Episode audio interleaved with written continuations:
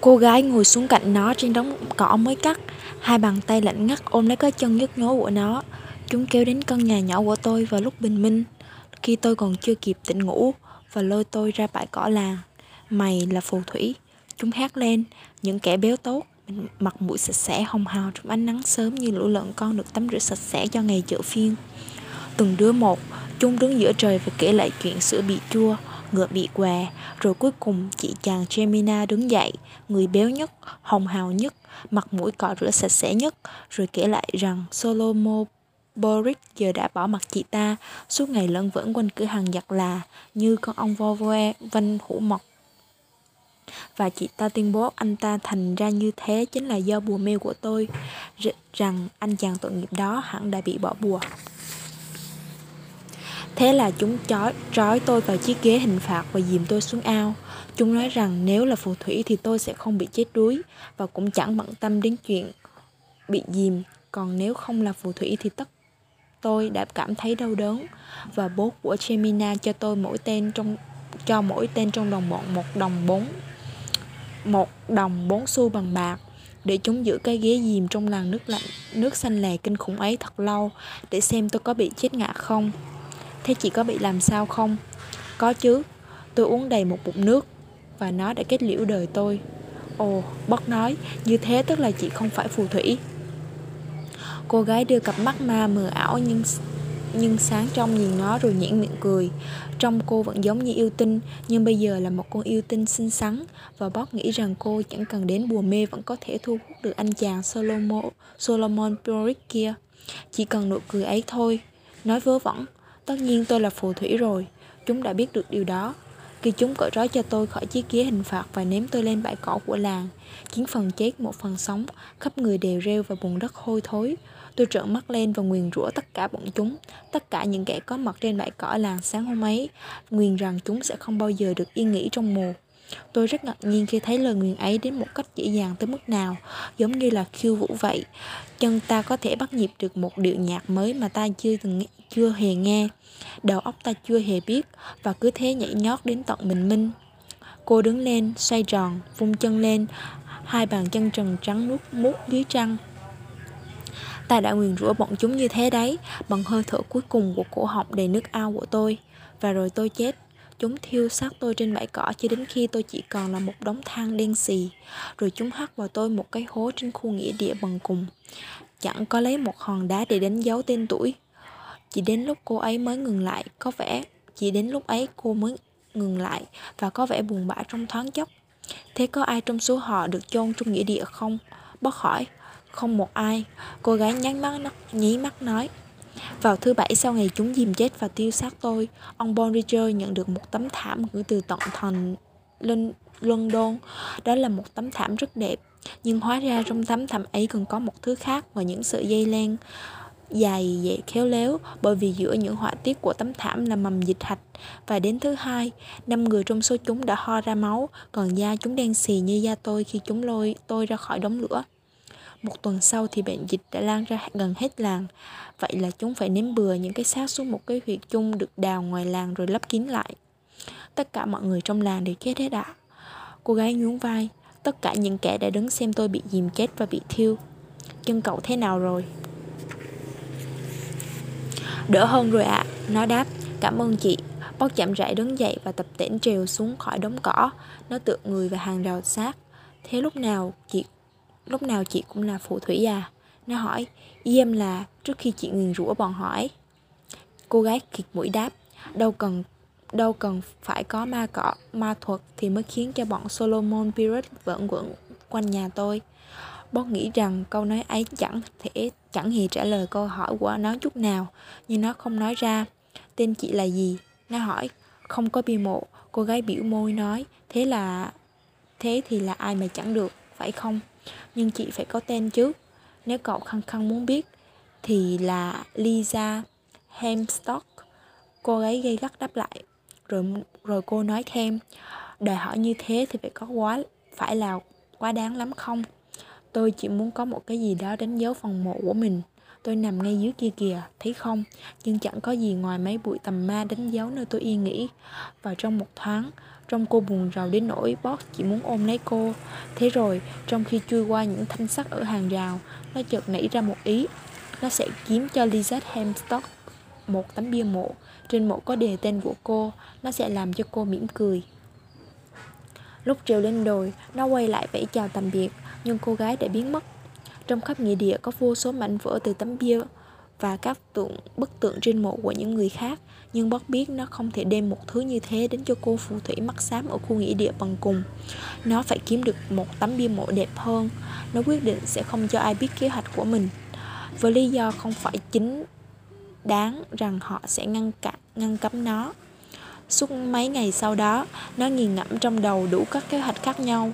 Mỗi kế hoạch mới lại rắc rối và khó thực hiện hơn kế hoạch cũ. Thầy Pennyworth tỏ ra hết sức thất vọng. Ta tin rằng trò đang càng càng tệ, chứ chẳng hề tiến bộ lên chút nào. Thầy tuyên bố, đưa tay gãy gãy chòm rau bụi bặm của mình. Trò chẳng tăng hình được gì cả, trong trò vẫn rõ rình rành ấy, không ai có thể trong không ai có thể không chú ý tới trò được. Nếu trò đến đến chỗ ta cùng với một con sư tử màu tím, một con voi màu xanh lá cây và một con ngựa thần màu đỏ, trên lưng là vua nước Anh đóng đủ bộ hoàng bào, thì ta tin rằng người sẽ chỉ nhìn vào trò một và một mình tròn mà thôi. Còn những thứ kia chỉ là những vật tầm thường không đáng kể. Bob chỉ trố mắt nhìn thầy không nói gì. Nó đang tự hỏi không biết ở những nơi người sống thường đến có cửa hàng nào chuyên bán bia mộ hay không. Và nếu có thì làm sao có làm sao để nó có thể tìm được một cửa hàng như thế? Chuyện tàng hình không hề làm nó bận tâm. Nó lợi dụng việc cô Burroughs dễ bị sao nhãn để lái câu chuyện từ những bài học ngữ pháp và tập làm văn sang một chủ đề hoàn toàn khác về chuyện tiền nông.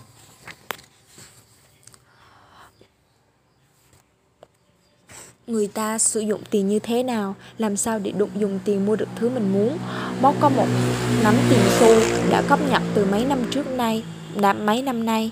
Nó đã học được rằng chỗ dễ tìm thấy tiền nhất là những khoản có trong nghĩa địa nơi các đôi uyên yên thường đến âu yếm nhau nó thường nhặt tiền rơi trên mảnh đất ở những chỗ họ đã ngồi và nó nghĩ nghĩ có lẽ rốt cuộc thì nó cũng có việc dùng đến chỗ tiền ấy một tấm bia mộ giá bao nhiêu ạ à?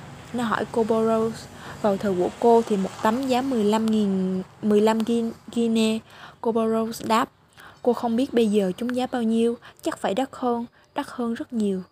Bót chỉ có hai bản 53 xu, nó dám chắc như thế là chưa đủ. Đã 4 năm trôi qua, gần bằng một nửa quãng đời của nó.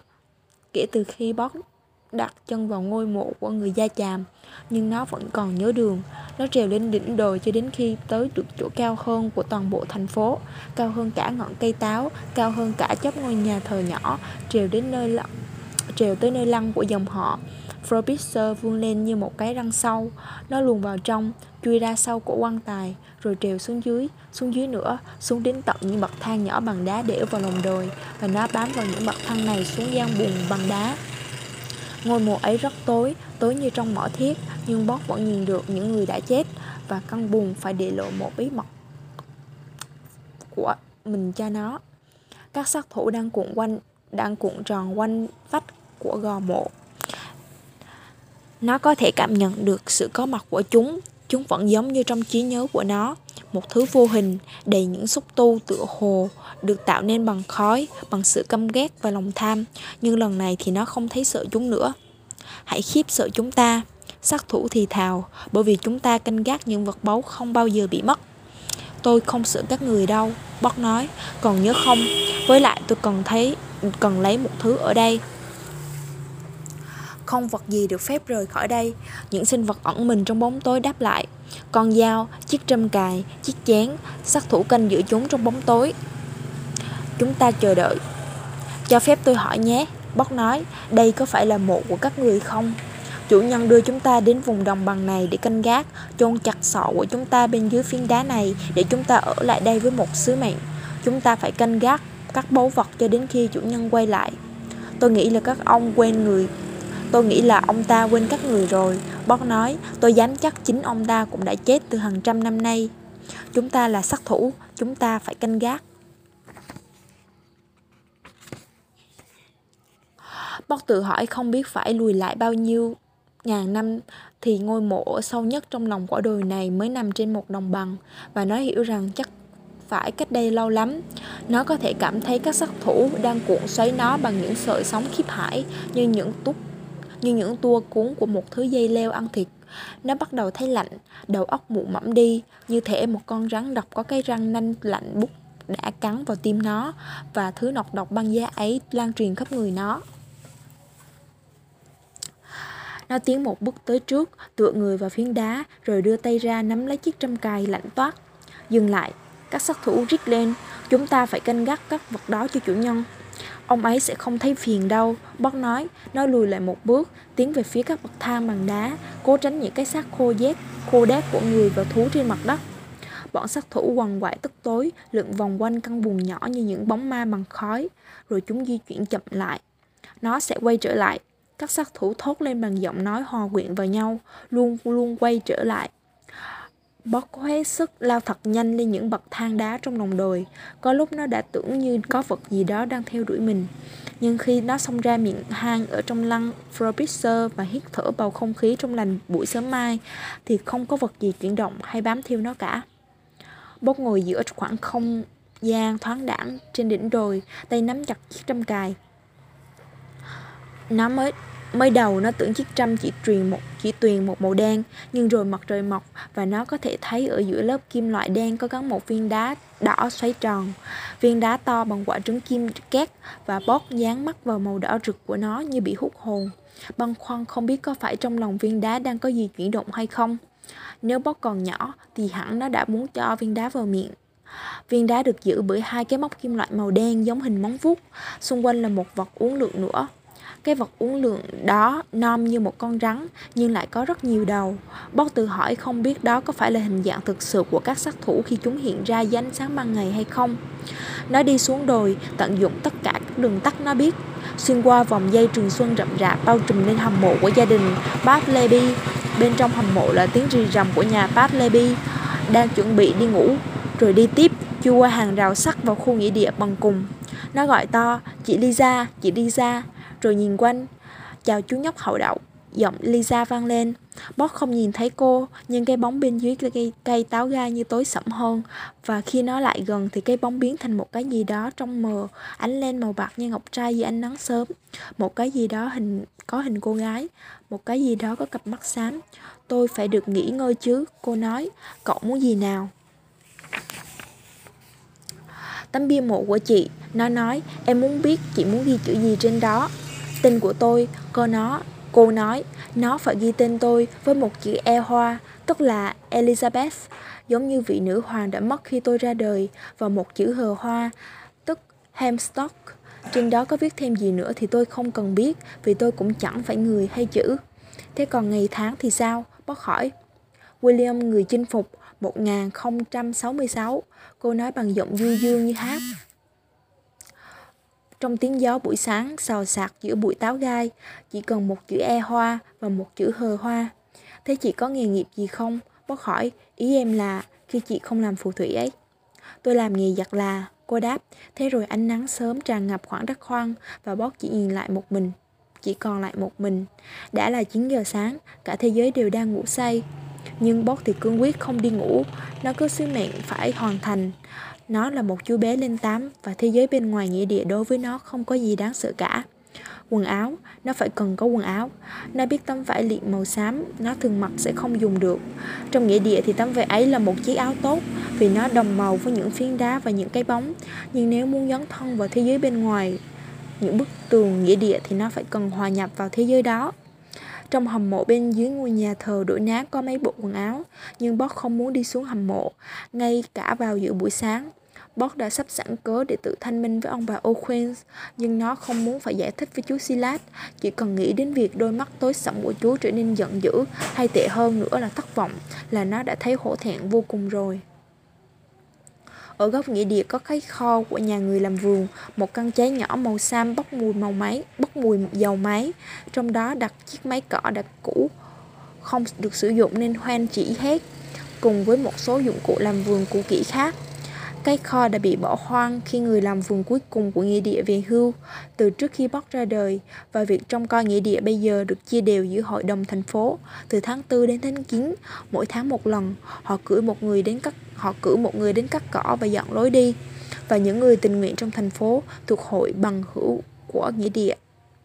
Cửa nhà kho có một chiếc khóa móc lớn để bảo vệ những thứ bên trong, nhưng từ lâu Buck đã phát hiện tấm ván gỗ ở phía sau nhà đã bị lông. Thỉnh thoảng khi muốn đỡ một mình, nó vẫn chui vào nhà kho để ngồi suy nghĩ.